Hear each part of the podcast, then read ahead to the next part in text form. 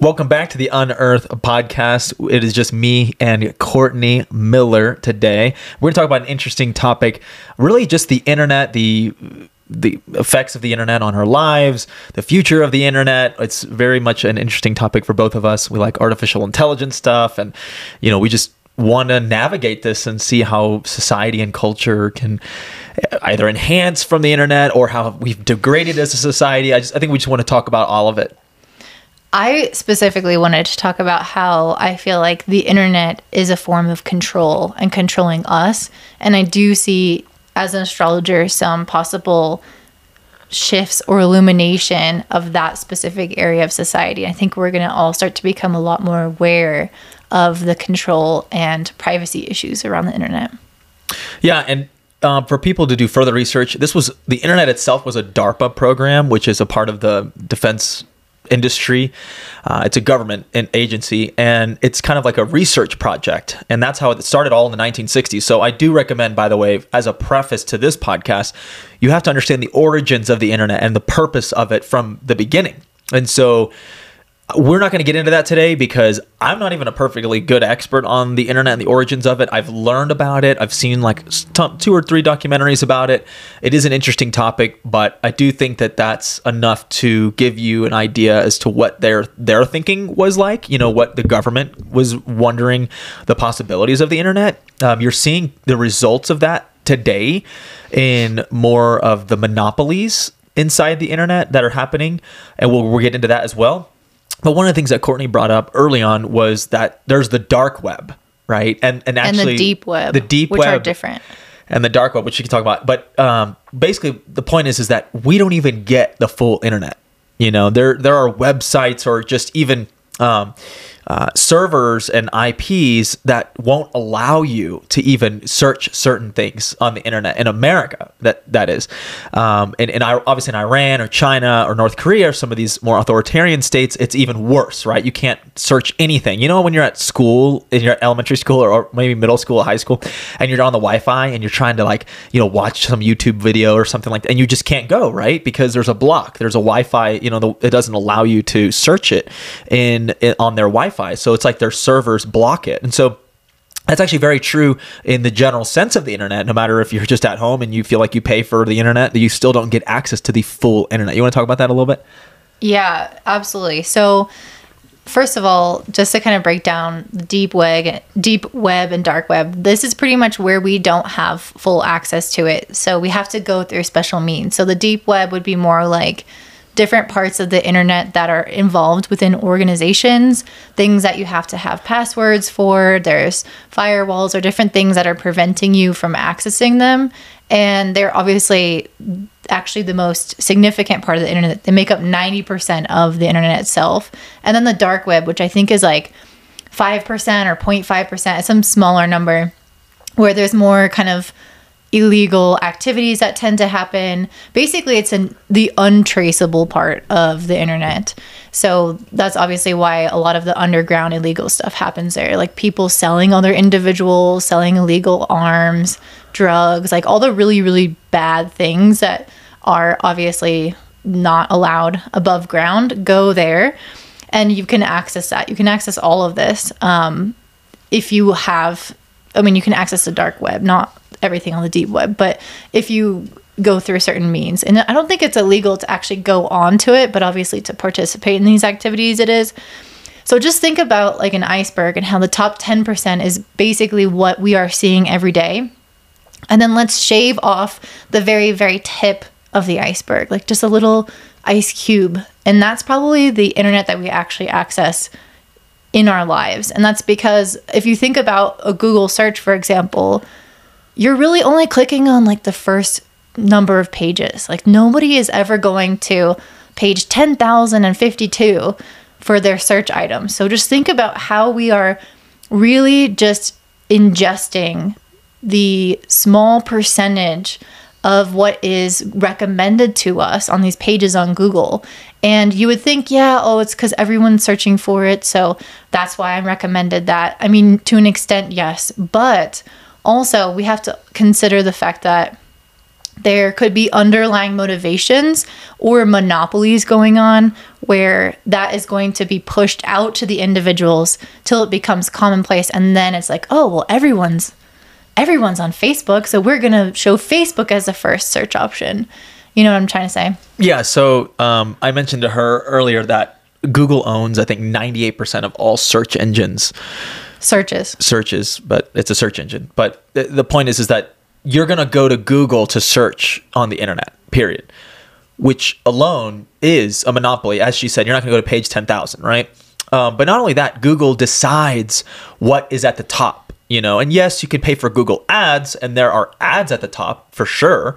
Um, but beyond that, what actually shows up as a result is not always the most um, clicked. Uh, so what used to be, so so things have changed. By the way, the algorithms themselves. It used to be Google used to be in the early stages. It used to be where the most like clicked website was number one. So if somebody searched up, you know, um, uh, I don't know, like the Holocaust or something, you know, like if Wikipedia genuinely is the the, the most searched, you know, term or, or, or the most clicked website, then Wikipedia would show up at the top, right? I can't even use that as a good example because today Wikipedia partners with Google, where if you try to search up anything on about anything, but like that's a online encyclopedia. So that's going to pop up as number one no matter what. I don't know if you've noticed that, but anytime you Google a term or something, usually you get Wikipedia. But point is, is uh, it used to be if it's a website or something like if you go and type in um, Kanye West right now as an example, he's a hot topic. Your, Google has organized the all the search results to be negative. All of it's going to be negative press, right? We saw this also about COVID, you know, um, and always be weary of public private partnerships. Anytime you see that, just know that there's some chicanery going on, right? Because what is that? That's fascism, basically. It's corporations working with government to propagate something or to work on something together, right? And that can be a really good thing. You know, there's nonprofits out there that do amazing work, humanitarian work around the world that are private, you know, nonprofit companies and they work with governments. I get that concept, per, per, public private. But most cases, you get, you know, these situations like just the internet itself and the kind of things that you search. Well, like I just saw this uh, head of uh, in the United Nations. She said something like, "Yeah, well, you know, with the COVID treatments, we had to partner with Google to make sure that you know we put you know ivermectin or whatever like is, is horse paste at the top, you know." And it's just kind of like little things like that. Well, how true is that? I mean, it, and how how legitimate is that? And then almost to a point, like you're talking about the dark web, you you almost have to be in the dark web to get the facts about stuff that should be relevant to absolutely everybody. And so we have this uh, monopoly that's being created where we search anything and we're going to get like this canned answer. Uh, and uh, personally, if you just look up certain things like I, I mentioned Kanye West earlier, but like you just just look up anything. It doesn't have to be controversial, but it, it helps to be controversial because you'll see the contrast. So if you look up some figure, some person that's controversial on Google, and look at the first articles that are there, look at the websites that pop up, right? Whereas if you looked up the same exact person, same exact term on DuckDuckGo, which is an alternative search engine, then you might receive a totally different set of websites. It blows your mind. You're like, you're getting legit. But what, what DuckDuckGo says is their promise to the people using their platform is like, we are going to put the most popular thing up top. And that could be a negative article about somebody. That could honestly be the most popular thing. But they they have a promise like we don't track your data and we will put the number one most clicked or most referred to website on this particular term, which should, in my opinion, it should be how the internet is run. It's like a democracy, right? Instead of it being you search something and then you only get these canned results, and like she said, like you're not going to go to page ten thousand, but like that's the point is you, you got to go a couple pages in to really get like what is really the most clicked what is really the most referred to when looking at this particular term that's just that's just search engines though I mean, if you think about it, we are really just creating a vast echo chamber. If we're just keep recycling the same ideas, the same news articles, the same perspectives, and regardless of what you believe and what you don't believe, I think it's, it's super important to be looking at different sides of the same story as well as maybe different stories that aren't even getting covered. And it becomes scary also when it's not even just how Google is putting certain information at the top, but it's also how it's impacting our freedom of speech in a personal level on our social media platforms. For example, YouTube, I love YouTube but they have a horrible censorship. All of my favorite YouTubers are talking about pretty intense stuff, oftentimes, or real stuff that is happening, or maybe I, I watch a lot of like um, stuff about crimes and murder because it's just, you know, I'm a woman. we tend to watch a lot of those like, cr- what is it, true crime. Um, but it's like they can't even say the words, like they have to say SA for, you know, I can't even say it, but sexual assault. I'm, I'm going to say it. But then it's like you get flagged. And then if you post so many videos that get flagged, then you start getting like your stuff not shown to people or you're not allowed to post it or you can't monetize your videos and people sometimes will lose their whole channel like there's so much that can happen to you and you don't own anything so you put all this effort and this time into getting information out there and not only is it controlled, but again, you don't own it. So then you could risk losing everything by having an alternative opinion or by saying words that you can't say. And then on top of that, the information that you put out there or the information or any way that you interact with the internet, all this data is collected on you, which is then kind of used to con- further control you. So it's like all this system of control like, oh, she clicked on this one website before and now we're going to send her all these targeted ads based on that website and it's like basically subliminal messaging you keep receiving that same ad over and over and over again until you just finally break down and buy it or you kind of you know realize like what the fuck's going on with my computer or you have whole ass conversations and then the next day you get a YouTube video recommendation or a website like or an ad or something pop up that is related to a very specific fucking topic. Like raise your hand if that's ever happened to you guys because it just shows you how much you're being listened to and again it's all going back to the sense of control. Yeah, there's so much to unpack there. So f- first thing is there's a thing there's a concept about section 230 which was uh, written in these laws regarding the internet regulating the internet Go- google and youtube and twitter and facebook and these social media platforms for example they are not publishers um, they are domains for other people to um, you know share whatever it is that they share. Now there are clear rules on things like you can't show child porn on, on facebook you know whatever. There are certain laws that are clearly you can't do right? However what's been happening lately with censorship is a violation of not only our rights but it also is in violation of the internet itself for uh, those particular platforms and the regulations because you have to say so basically this is like it's like saying this you have let's say you have a blog okay and someone uh, comments on your website blog, I'm going to commit a murder. And then they commit the murder. No, I'm, I'm dead serious. So, and then they commit a murder. Well, is the government going to hold you liable for that murder in some way, shape, or form? No, of course not. That you are just the platform. You are not the publisher of this. You're of the comment section. A comment section is a comment section. Like you, the people are going to comment whatever they want. This is the thing about the rules on the current social media platforms is they are not allowed to curate their platforms. They're not allowed to delete people for wrong think or wrong speech.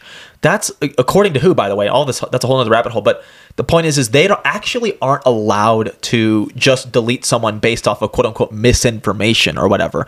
Now you can say like again, these are private companies. They can make their own rules and delete whoever they want to, but also they are not publishers. So, under the regulations and under the laws, they're not publishers. So, they can't curate. They're not, you know, they're not running a fucking news website, you know, like where it's like, oh, that's fake news. So, we're deleting it. No, that's, that's whatever. That's somebody's opinion. If someone wants to believe that the moon is made of cheese or the flat, earth is flat, fucking you don't ban them you know just let them believe whatever they believe. It's the first amendment. Like that's why these internet platforms are like that. So that's i mentioned that because that's um that's kind of the the upcoming like rules and regulations that are, are going to be put on to these places like google. So like i'll give you another example or just another concept.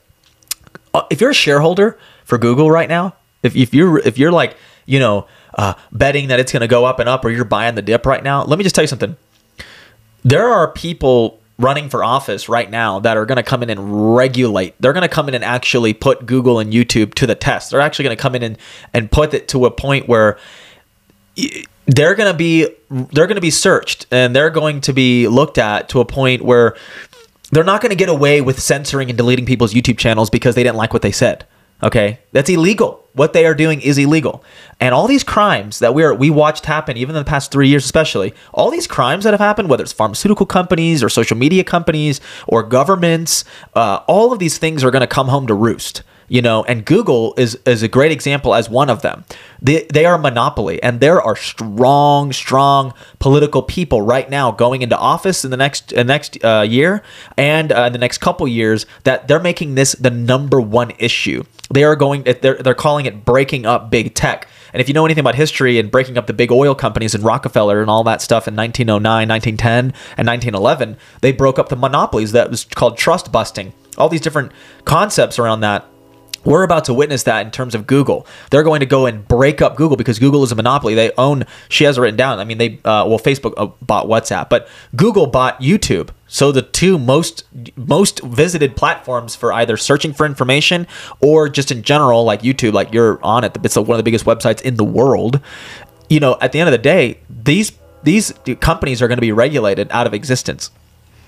Yeah, so, and also Facebook, yeah, they bought WhatsApp and Instagram. So, some of the two or three top most platforms used for communication and sharing ideas and data, that is again a monopoly. And so it's just like, how is this being used? If you have a business like I do, you know that you have the option to open up a Facebook pixel tracker. So, the Facebook pixel tracker essentially what it does is it will track you or track the person who visits your storefront or your website even after they are no longer on your website. So, they could be on 10 different other sites, and Facebook sees all of that. It knows all of the activity on your computer when it's open. And I don't know for sure, but I think it's also when it's not open. That might not be the case and there are apps on your phone that do the same thing that are collecting the information and the usage of your phone through other apps like on on when you're on totally different apps. So basically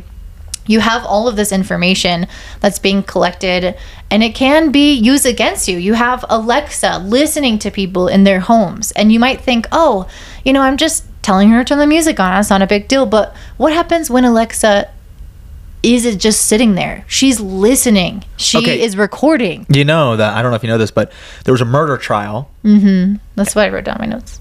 Go ahead. Okay, so for people who don't know, then uh, there was a murder trial in I think Houston or uh, somewhere in Texas, I think. Well, the when they gathered evidence, uh, it was a domestic violence thing. Um, uh, the man killed the wife, uh, husband killed the wife. So it's like the house was. I don't know. There may be kids. I don't know if there was a family. Point is, is they grabbed the Alexa as evidence. They just grabbed all this information as evidence. Well, apparently, they had the, the department, the investigators somehow contacted somebody in, at Amazon and basically said, "Hey, we have this Alexa. Is there a way we can? We're collecting in, in, information. Do you have any information that you can provide for us that can help us with this investigation?" Well, shit. Apparently, Alexa was recording all the time. As soon as it was plugged in, mm-hmm. it's a recording mm-hmm. and it's mm-hmm. collecting all this data and it's selling you all this stuff on Amazon or whatever. But but they're also collecting data and they used this data. This is how we know it's it's legit. They use this data in a trial and they are able they found out the disputes they were listening to months of evidence they didn't need that much i mean you know they the weeks before leading up to the death and the killing or whatever and they had the whole murder all caught on audio wow. you know wow. so they're sitting there like you know Alexa, and once that happened, I think a lot of people like the sales of Alexa did did fall a little bit. People are kind of skeptical about Alexa, but again, I mean, they collected no, so much so data. So many people use it and they don't think twice, and they're just like, I have nothing to hide. And well, I understand. I understand if you're like, well, you don't really see the repercussions because you're not really doing anything wrong. Like you're just kind of using the internet normally. Um, but ultimately, what happens with technology is that we cannot really see how things are going to evolve and how the government or the world will evolve and how things can be used against us. Oh, yeah, 100%. I mean, we so, don't know yeah, yeah, people are out there innocent, you know, they're just doing whatever they're doing. But exa- but as an example, like even Courtney, she's an astrologer, right? You have no idea what's going to happen in the future. There might be a dystopic future where all religion and i'm uh, the atheists will get control before the christians do trust me uh, but like you can imagine like in in in china for example you're not allowed to have religion you you worship the government there and so uh, th- there's there's a lot of examples of really horrific things that happen to people who are spiritual even just spiritual. Uh, but the point is is you have no idea how yeah our, our, our country will evolve our laws our rules our culture will evolve. And you see that today with like people apologizing you know they're they're about to host the oscars like kevin hart. And apparently kevin hart back in his 2010 comedy this and that said this and said that and oh it's all bad so you're they're tracking everything and so whenever you're trying to go into a position of power or you want to do good in the world or whatever they'll fucking ruin you you know like right. they'll It's like ruin they you. will cancel you. They have this information to use against you. What information is leverage? You either control someone by putting them into like recommending basically things that already interest them, distract them, get them all caught up in this certain type of narrative. Or you can, if they are dissenting in any type of way, use that to control them and suppress them. Okay, perfect example. Last week, PayPal came out in their new terms of service and said that they will fine or charge or even take money out of your account $2,500 fine for anything misinformation. I don't know if you heard about that. Did you? No, no. incredible sensational okay they back they backtracked it oh we didn't mean to say that oh that's not really real or whatever nope it was totally legit it was a $2500 fine on misinformation now you might sit here and be like well you know i'm a vaccine taking climate change believing cultural believing in the matrix or whatever like you're in the matrix like if you really believe all the things that they tell you to believe let's just say for example maybe that's you today Climate change is real. Okay. Maybe that's you today. You believe all these different narratives, right? Then what will happen is once one maybe one day you start to question something. Maybe one day you start to realize, hey, maybe there's not maybe it's not all legit. Maybe this particular topic I, I maybe you change your opinion in 5 years, you know, on a particular thing. So you don't actually know. And a lot of people, a lot of people have changed their opinions quite often, especially during the pandemic and what was real, what wasn't, what was what they should or shouldn't do, and all these things have changed. Pandemic's a perfect example. It's a microcosm, right? Because it's like three years of just like a whole fuckery. So you can kind of be like, well, at one point I thought this, but now I think this. Well, if you deviate from the narrative, they will. PayPal says they'll fine you twenty five hundred dollars. Now, here's the most important part. This is what she was getting to and alluding to when Alexa is recording everything you're saying how the fuck is PayPal getting information on you? That's the crazy part that people don't see. Where is it that PayPal is tracking you? Where is it that PayPal even knows what you're saying?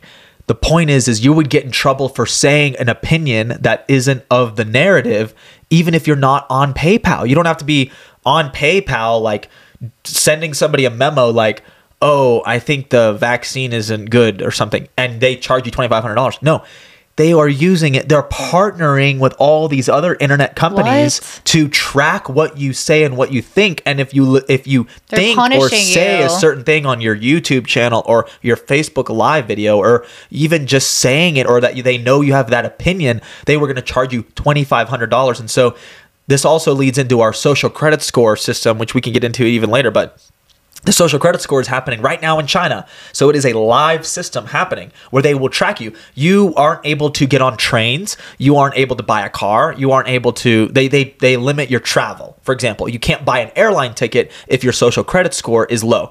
Um, you can't go on certain dating apps. There's only dating apps for certain people with certain social credit profiles. You're thinking like a credit score is like, you know, like a financial credit score, right? Some lenders won't lend to you if you have a 500 or less, right? Like you're going to get a higher interest. Your what is credit? Credit is is uh credibility. What's your credibility? You know, are you paying back what you what you owe?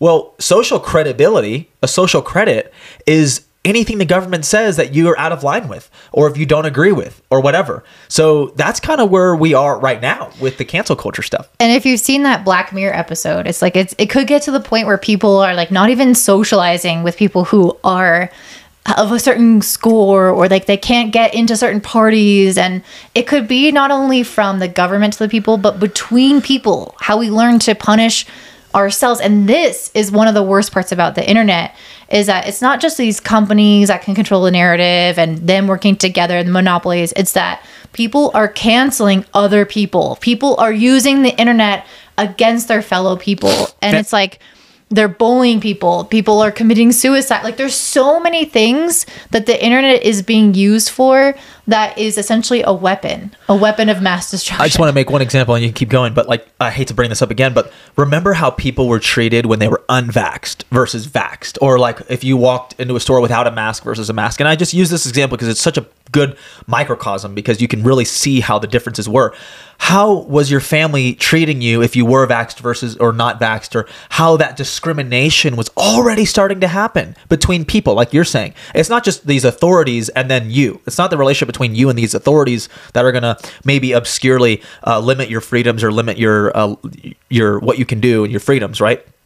This is down to the social level, and that's the most powerful level, the cultural and social mm-hmm. level, where they get you to be socially ostracized for believing something else or not believing in something, you know, or or taking an opinion that's contrary to the narrative. And so as soon as you do that, you're you're canceled, you're, you know, you're you're socially ostracized even by your own family and friends.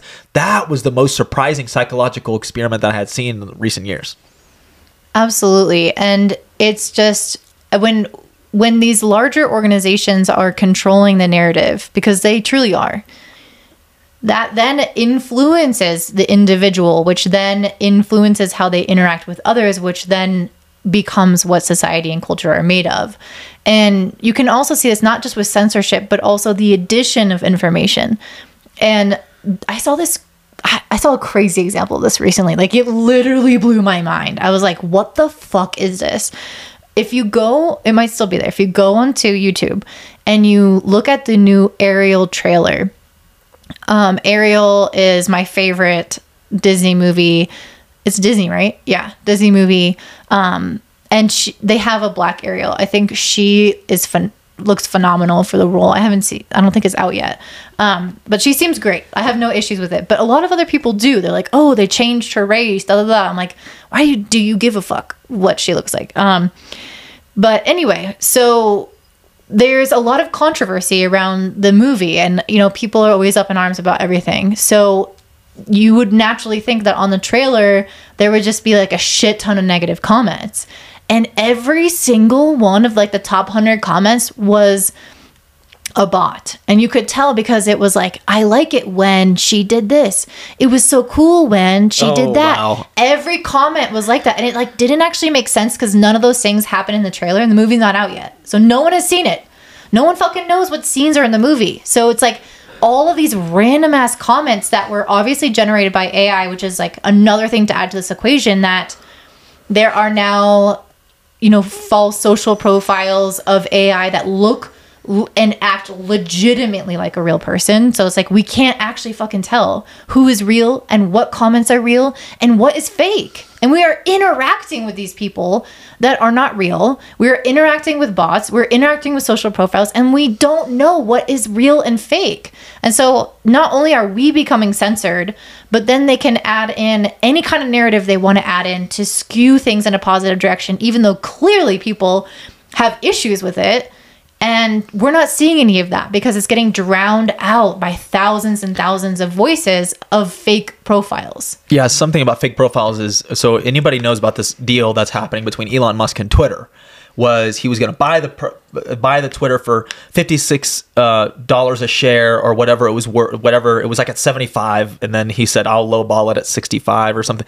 Anyways. He's in this dispute, but then as the numbers started to roll in, and he was uh, looking at uh, analytics of Twitter and the, the purchase itself, and all these things, all the purchase agreements, he noticed that he said that there's a certain amount of users. Now, the amount of users on a platform is important for advertising revenue, right? That's how like advertisers use their money. Okay, well, how many people can you reach, and how many people are on this platform, kind of thing, and how much money can be spent? How much is it? How much is it? I mean, the social media company itself, any social media company, is kind of one of the biggest valuations of a social media company is the amount of people using it and the amount of people uh, and those people and how long they are on it or how long they do use it. The whole problem with that was uh, Elon Musk exposed that there were a lot of bots, not just like some bots. Like no, there were like a, almost a huge majority even of I was bots say on majority Twitter. or like a huge percentage, like a third or something like this. this is important.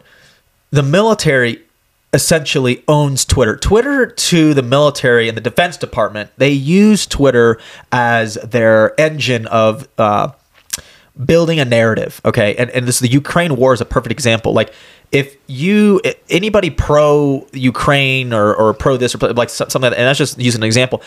You're gonna have there's so many bots that are commenting or replying in positive. Oh, we're you know this is good, this is good. But then if you say anything like what Elon Musk did recently, even Bill Ackman, who's like kind of in the in the matrix he's over here saying like hey look we need to kind of come to a peace resolution and i've donated all this money to ukraine but i don't see any solution happening. So that's just an example. All these bots are used to attack people who are going against narrative whatever narrative that means. And then the bots are also used simultaneously to promote narrative. Like oh there's so many likes and stuff. I don't know if you noticed but youtube took away the dislikes because of the dislikes because uh they didn't mean it like oh it's mean to dislike a video. Like that's kind of their, their idea for taking away dislikes. But in reality it was because the narrative pushers the cnn's and the fox newses of the world or whatever they they would get all these dislikes right? And all the dislikes would they would there was ratios. I don't know like if you've seen some of these funny ones like there was like a whitehouse.gov uh, has a youtube channel. And the dislike to like ratio was like unfathomable. You know, it was like it was like forty thousand dislikes to like maybe like five thousand likes. You know, and so people in these narrative pushing kind of worlds they didn't take away dislikes they just took away the number of dislikes the point is is you, you would see these ratios and when people saw the dislike to like ratio on a narrative pushing content they're kind of like wait the majority of people dislike this video which means they disagree with this narrative and so it starts it started to get a social program going where people started to question the narrative by just seeing the dislikes. So youtube got rid of it. Right. And they like i've seen this with a youtuber. She was vegan promoted veganism for years like sold all these vegan products and meal plans and made her whole life about that. And then she was caught eating fish and just like before she came out like it wouldn't be a big deal in the vegan community if you or at least for me, it wouldn't be a big deal to just change your mind. Fuck, if you're not feeling good, do whatever the fuck you want to do.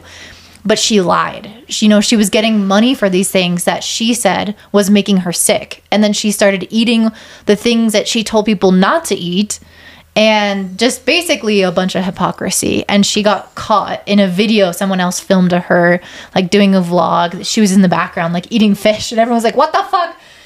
And her videos, like, came out and people destroyed her in the comments. And they the dislike ratio was astounding.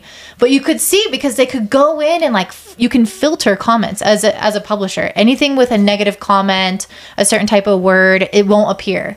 And so she could filter them. She could delete them. She could have an editor make sure that there's nothing like that appearing but the dislike ratio would be, still be there. And so it's like maybe the comments can be controlled but the dislikes were like that one last strand of clarity around like how people actually feel about something. And so it's it's funny that they got rid of that as well. It makes a lot of sense. Yeah and just to add um so the the same woman who said that they're partnered public private partnership with google to make sure that um, something about COVID was was a positive thing or or their their treatment or whatever. Um, it it's funny because she said in the same in the same sentence she said we own the science. She said Whoa. we own the science, and so we just need to get our narrative out there. She said we just need to get our story out there. We just need to get the truth out there. And there's mistruths. She says misinformation. Um, and the point about science in general is to question everything, to question things. And so just on a positive note, we we do we need dislikes and commentary, you know, even if it's something that I believe in or or somebody I am all about the freedom of ideas being pushed, you know, and being like promoted. If if people, you know, are um it, even if people are like genuinely racist, for example, like that is their right to be that way. Honestly, that is their right to be that. Now, they can be ostracized, they can be disliked, they can be, you know, not make a living from their beliefs about that. That's all fine and dandy. But when you have any authority at all trying to sway or push one or another, it just shouldn't come from an authority place. I believe that yes, cancel culture is kind of crazy, but at the at the end of the day, like I am more in, on the side of people deciding what to buy, what not to buy, who to support, who to not support. If someone's out of integrity, like the vegan person, you know, that's that's cool, you know. And and, and of course, like, are you going to be the negative comments are just always going to be a thing. I'm again, I'm not about i'm not really like you know uh, against any negative comments or discontent because that's what we we all live this free life to to to not to to disagree but the point of disagreement and the point of of not liking something allows for the debate to happen. And when you, I know for sure that if you believe in something, but then you saw it being debated, like genuinely debated, you might shift your opinion on it and be more in the middle because you might hear out the other side of the of the story. And that's what made society better is we share ideas and we can dislike them, we can disagree, but we've got to also like kind of put up an argument, right? And what these authorities want to do in controlling the internet they kind of want to put out one narrative and you can't question it. And if you do question it, they'll censor you, block you, suppress you, uh, shadow ban you, whatever. And then they work with these internet companies to ostracize you essentially or put you in the phantom zone, you know? And, and it's just, that's to me is the crazy part. We can move on to like other stuff too.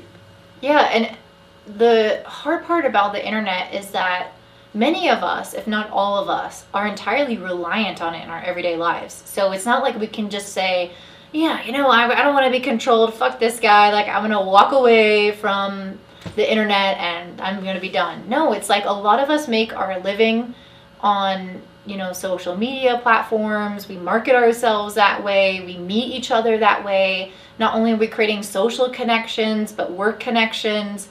And so if you say the wrong thing or you know you get shadow banned in the algorithm this is going to affect your livelihood. And it's not even just like social media influencers. It's also all these different types of jobs that are using the internet in general. And i just think the reliance on it puts us in a vulnerable position. And so it's going to be even more important for us especially as pluto moves into aquarius for us to be aware of how we can democratize the internet a little bit more.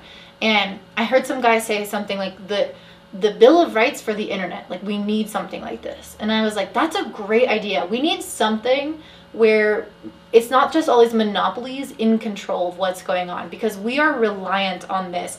It is essentially an extension of what's happening in the real world. Like there's a few companies that basically own all these different businesses that produce all the food. It's like we're really, again, we're like being controlled because there's only so many people that are in charge. And when they say something, it kind of goes because they're in charge of most of what's being created. And so, yeah. mm-hmm, go ahead. Well, a good example is like the Kanye West thing. Um, and I use them because, again, these are examples that are going to be used against everybody. Okay. They debanked Kanye Okay, J.P. Morgan said you can have your 200 million and we're no longer banking with you. You have 30 days to get all your money out of our bank. So what's going to happen is they're they're everyone they're all um, working together. Banking institutions, other social media. So if you're banned off Twitter, YouTube will ban you. That's what happened with Andrew Tate. That's what happened with um, Kanye. Now he got what he was he was like censored on it on on Instagram, so he came to Twitter. Then they blocked him there because he said something like anti-Semitic. So the point is is they're working together, not just social media companies on the internet. Now, again, like I said, J.P. Morgan, the bank of Chase, Chase Bank, debanked him. So they're all kind of working as a consortium. This happened to me. You know, I'm an astrologer and I was in business for a while and then all of a sudden, like my money in my account, everything just got shut down. And they're like, yeah, Stripe doesn't want to work with you. So you can't accept payments anymore. Like almost all businesses take Stripe as their credit card processor. You can't just get a credit card and just have the information. There's a middleman and it's a processor. And yeah, they're like, oh, we you can't work with us anymore because you're a high risk business because you're fortune telling. And so I'm like, what the fuck? So because I don't fit into the mold of what society deems as acceptable, I am going to have to go to these fringe things. And let's say, like, all these other processors won't allow me there. It's like I'm really pigeonholed. Like, I have to, to work with these. I have to work with PayPal because that's the only one that will accept me. And I'm like, if PayPal doesn't accept me, I'm kind of screwed. And it's really scary to be again in this vulnerable position of like, I can only run my business and connect with these people either with cash in person or if it's through the internet with one processor. And it's it's just not a good place to be in. Yeah, that's interesting because I yeah, I mean, I almost forgot that you told me that, but that's where we're kind of at that point where we have to realize that there are alternative platforms, which we're going to get into as well. There's alternatives, there's solutions to this. Um, but to finish talking about the internet itself, which is almost a little bit about AI, was something I wanted to bring up was called transhumanism, and these are like the this is like the matrix, okay, the top of the top echelons of our elites believe in transhumanism. Transhumanism is this AI merger with human, where we're going to be like cyborg like. And this sounds crazy, but like these are very important people in the world talking about that this is the future. And so they want to create us into these cyborg like systems where we're all plugged into the AI. We're all like uh, we're wearing VR goggles and like Like we're not yeah, like Neuralink, what, what Elon Musk is doing. But if y'all really want to get a good idea, and I think the video game industry is going to launch this first, uh, which they kind of already are. Um, but if you want to get a good idea of what the future could be like, you have to watch Ready Player One. Oh, that's my favorite.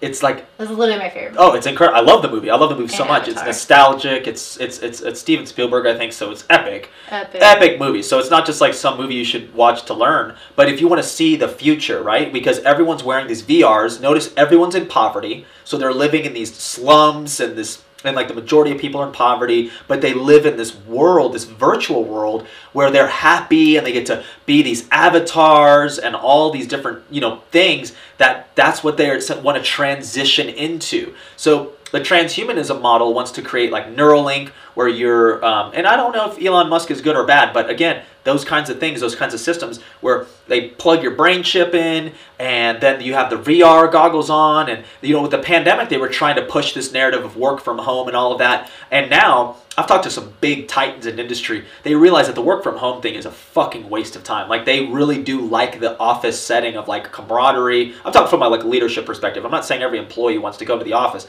but there's something about a community coming together and you know working, you know, getting more tasks done and all these kinds of other scientific st- statistics that I can throw at you about working in a work environment versus like working from home, which I'm a fan of. I'm just saying for companies and corporations to like hire somebody and, and work.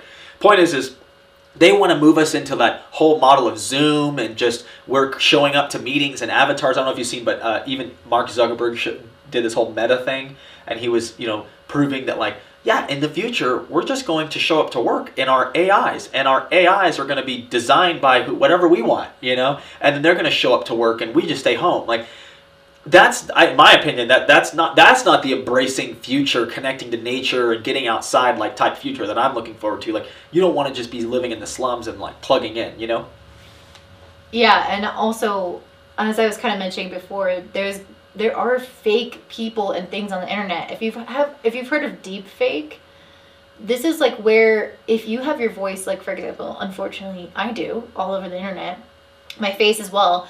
The computer can just kind of scan me, scan my voice, and then recreate something. So it could, if somebody, if it becomes an app or something, like they could call and leave a voicemail on my boyfriend's phone and say like I'm breaking up with you and it's my voice. And like he won't know that it's not me, right? And that's that's where the future is. And so it's like not only are we going to show up in kind of these avatars or this digital world, but also we're going to encounter things that we're just not going to know what is real and what's not anymore. And that's a huge aspect of of what this future looks like. if you want to see some really interesting deep fake content you go on tiktok or instagram and type in tom cruise deep fake there's this one dude who does so many videos as as himself as tom cruise but clearly it's an ai you know and it's you know him doing funny skits you know being tom cruise so yeah there's there's definitely like a future where like artificial artificial intelligence. I don't know if you know that there's so many different artificial intelligence things you can type in certain keywords and it'll make a picture or certain keywords and it can make it can mirror voices.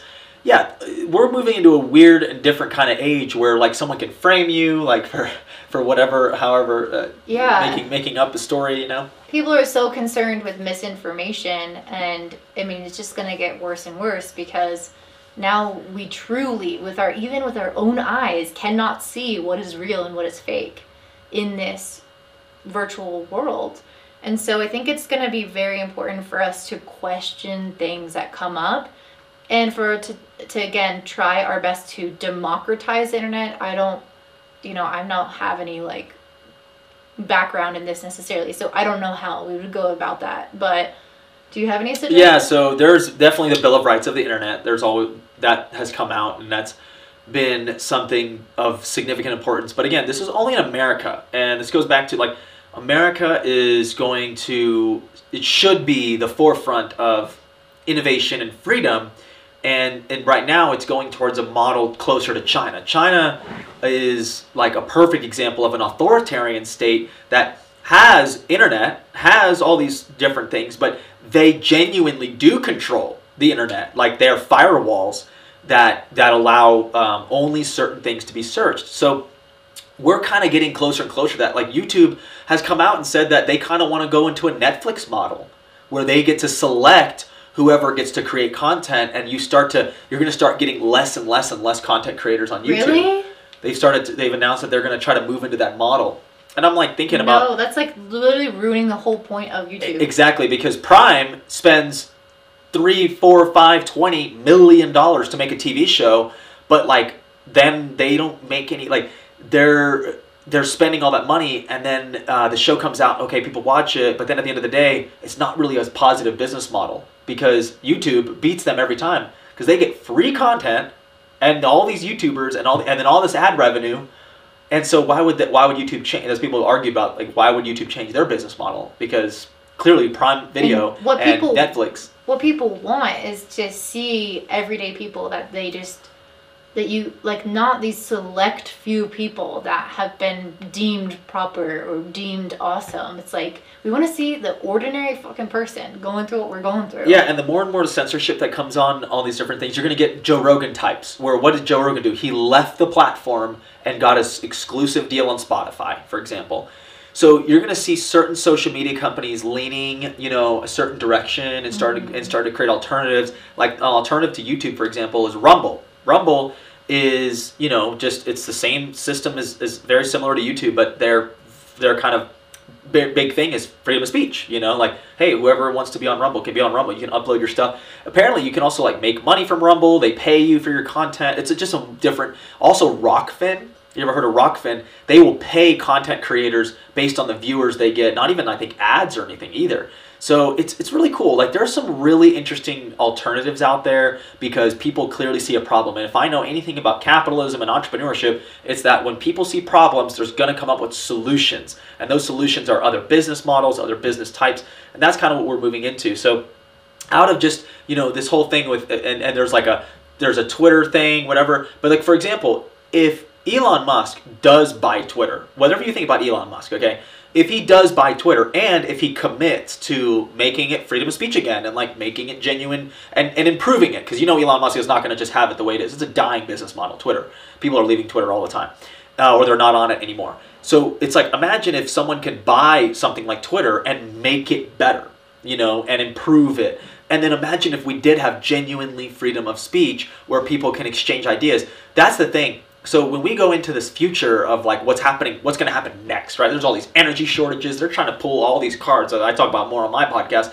Well, we need if we just have freedom of ideas and and solutions, we can solve these problems. I'm watching a documentary right now about the COVID thing and it's um it's JFK Jr. or, or it's a RFK. It's a really interesting documentary. The point is, is like there are all these very professional doctors and people who solved the COVID crisis like in the middle of 2020. They knew what medication to do. They knew what kind of uh, procedures to do that would that that limited. Um, the death rate and everything, but they were censored, they were blocked, they were ostracized from the medical community, they were destroyed, their livelihoods were destroyed, fired from the hospitals, fired from wherever, let go from the medical journal they wrote for. Like, they were their lives and careers were destroyed all because they had solutions that did not agree with big pharma and big pharma was so heavy on only certain brand new super expensive drugs whereas these other alternatives were looking at inexpensive medications and simple solutions to the covid pandemic itself. But that wasn't going to be pushed. They, they called that they, they called these people different names. So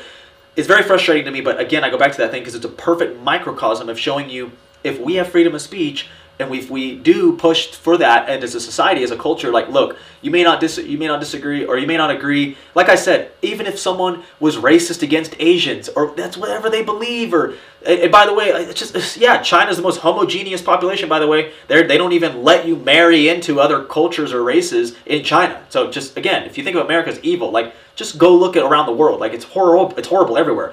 The point is is if that's their belief, if China just is racist towards blacks and the Chinese believe that, then whatever. again, we have to just realize that good ideas need to be battled, and those good ideas, under the test of, of dialogue and, and disagreement, good ideas will always win. And that's kind of how we need to remember that. And so, if you do think it's a great idea, if you think we should all come together in harmony and peace and love or whatever, and you really do believe that, and and the majority of people start to believe that, then that's what we're going to move into. That's just one example. But we have to have the freedom of speech. And so I just think of like, if Elon Musk does follow through with this Twitter deal in the next couple weeks, we might genuinely see like little little things of light shining through because again if just one or two solid social media platforms or business models kind of take over and they're successful and they allow freedom of speech or they are not more in the censorship thing if just one of them makes a change then you're start you're going to start seeing other platforms realize that they're becoming obsolete. Because if they're going to have YouTube's going to censor everybody and do all this stuff and then people genuinely start to leave YouTube or creators create somewhere else or whatever they're going to end up dying and becoming a dying model. Just like um, just like any large corporations or, or anything that's that YouTube came to solve these issues like media right? Like most people get their media and their news from YouTube you know from podcasters or whatever. They don't watch the TV. So as much as these corporations want to control all of this, the, they're going to become less and less. So if YouTube becomes more and more like mainstream media or they try to censor or curate their content, they're going to go the same direction as mainstream media, which is like untrustworthy or people are just going to leave the platform and want to go listen to people on other platforms. So that's kind of what I think the future holds. Yeah, so just to wrap up in terms of alternative platforms, you said DuckDuckGo for searches that won't track your information and might show you different pages. Um, using a VPN, what's what's the reasoning for not having your v- IP address? Yeah, your IP address is is a way that these internet browsers, websites, social media platforms, they track you and they get all this data information from you. If you use a VPN, it it, it shows that you're somebody else. Every time, every page you go to, once you click another link, the VPN navigates you in Saudi Arabia or somewhere else. So what happens is the VPN is protecting your privacy. That way, it, it, look you show up every website you go to, every click you do on the internet, anywhere on Facebook or wherever. It shows you in all these different locations. It kind of uses almost like a blockchain style, um, you know, privacy that kind of that elude that helps you elude the tracking of all these other websites. They use all your information, so it's almost like you you're kind of like free. Also, it's how you can like watch like NBA basketball games or some shit right. if you wanted to, or like Netflix from Europe. Yeah. Um, and then you said Rumble, which is an alternative to YouTube, and then GETTR, which is an alternative to Twitter. So, yeah, yeah. There's a couple of alternatives, but yeah, like GETTR, alternative, you know, Twitter. People are getting on there now, and um, again, Rumble's stock just went way up. Uh, three weeks ago, Andrew Tate, whether you love him or hate him or whatever, he jumped onto Rumble and said, "Hey, they deleted me off Airbnb and Uber." Like literally, Uber and uh, uh, again, you think what you want about him or whatever he says. The point is, is that why the fuck are Airbnb and Uber and Lyft? They deleted me. They delete you. You know, if you're like again, it's just they all work together. Point is, is he goes to Rumble, and then all of a sudden Rumble's stock goes up like 10 or 15% in one day. It was unreal in, in this sort of like dip that we're all in. So, again, it just proves the point that, you know, these monopolies are going to be destroyed in the future, and they're not going to be as successful because ultimately people are going to start navigating towards wherever they feel they either can say what they truly believe and truly what they want to say. Um, you know, and shit. I mean, look at yourself five years ago. Go, you ever you ever get like reminded on Facebook like some random po- you posted this five years ago? You know, yeah, I've read some of my stuff from I that I've posted five years ago, and I'm like, I fundamentally disagree with myself. Like, I literally am like, who the fuck was this guy? Like, wise fucking guy telling people how the world's gonna be. I'm like, I was totally wrong, right? And it's funny because that's what uh, everyone needs to watch. This go on YouTube right now. Go Bill Maher presentism. Everyone needs to watch that five minute clip. Bill Maher perfectly destroys cancel culture, explaining that you apply these modern day cultural societal norms to somebody in Babylonian times or somebody living in Roman times or George Washington, you know, or you apply them to, you know, the, the Spaniards who uh, uh, went to Mexico. Like, that's called presentism. It's using the social norms of today and applying them to somebody who lived 400 years ago. Like, that shit ain't gonna apply. You know, like he made a perfect perfect example. I'm not even gonna ruin the video for you, but he's like, slavery wasn't the exception; it was the rule. Like humans were just enslaved, like everywhere around the world. Like not even 150 years ago. Like the, it's just crazy to me that people don't realize that all this horrific, horrible women's rights violate. I mean, just we lived in a horrible, decadent society 150 200 years ago you know? People just the way they treat each other whatever the deaths just killing was so normal like people don't realize that you can't apply where our culture and society is today to our past and our history. Just like you wouldn't sit there and think of your teenage self your 15 16 year old self who wanted a tattoo of fucking bob dylan or some shit on your on your ass or on your back. You're like no that was stupid. I would never want to do that you know? You, you can't you can't sit there and think about even just yourself. Stop canceling people and realize that, that that's not the future of like where the internet's going to go. Yeah, the internet is forever, which is the scary part of it. So we're just gonna leave it there unless you wanted to say anything else. Well, yeah, just you know, I think um, people have to realize that we get to control the future of where things go, and you know, we can always kind of navigate this in a positive direction. So I think that if we focus on that and just stop thinking so negatively and stop attacking people. Um, and also acknowledging the transhumanism model, the transhumanism future, and all the things they're trying to do to us, I think if we picture that as the the dystopic future, then we can really create something beautiful in the end. So that's kind of what I wanted to end it on. Beautiful. Don't forget to subscribe, leave a comment or review on iTunes. And you guys can always check us out in our information down below. Have a great one. Bye.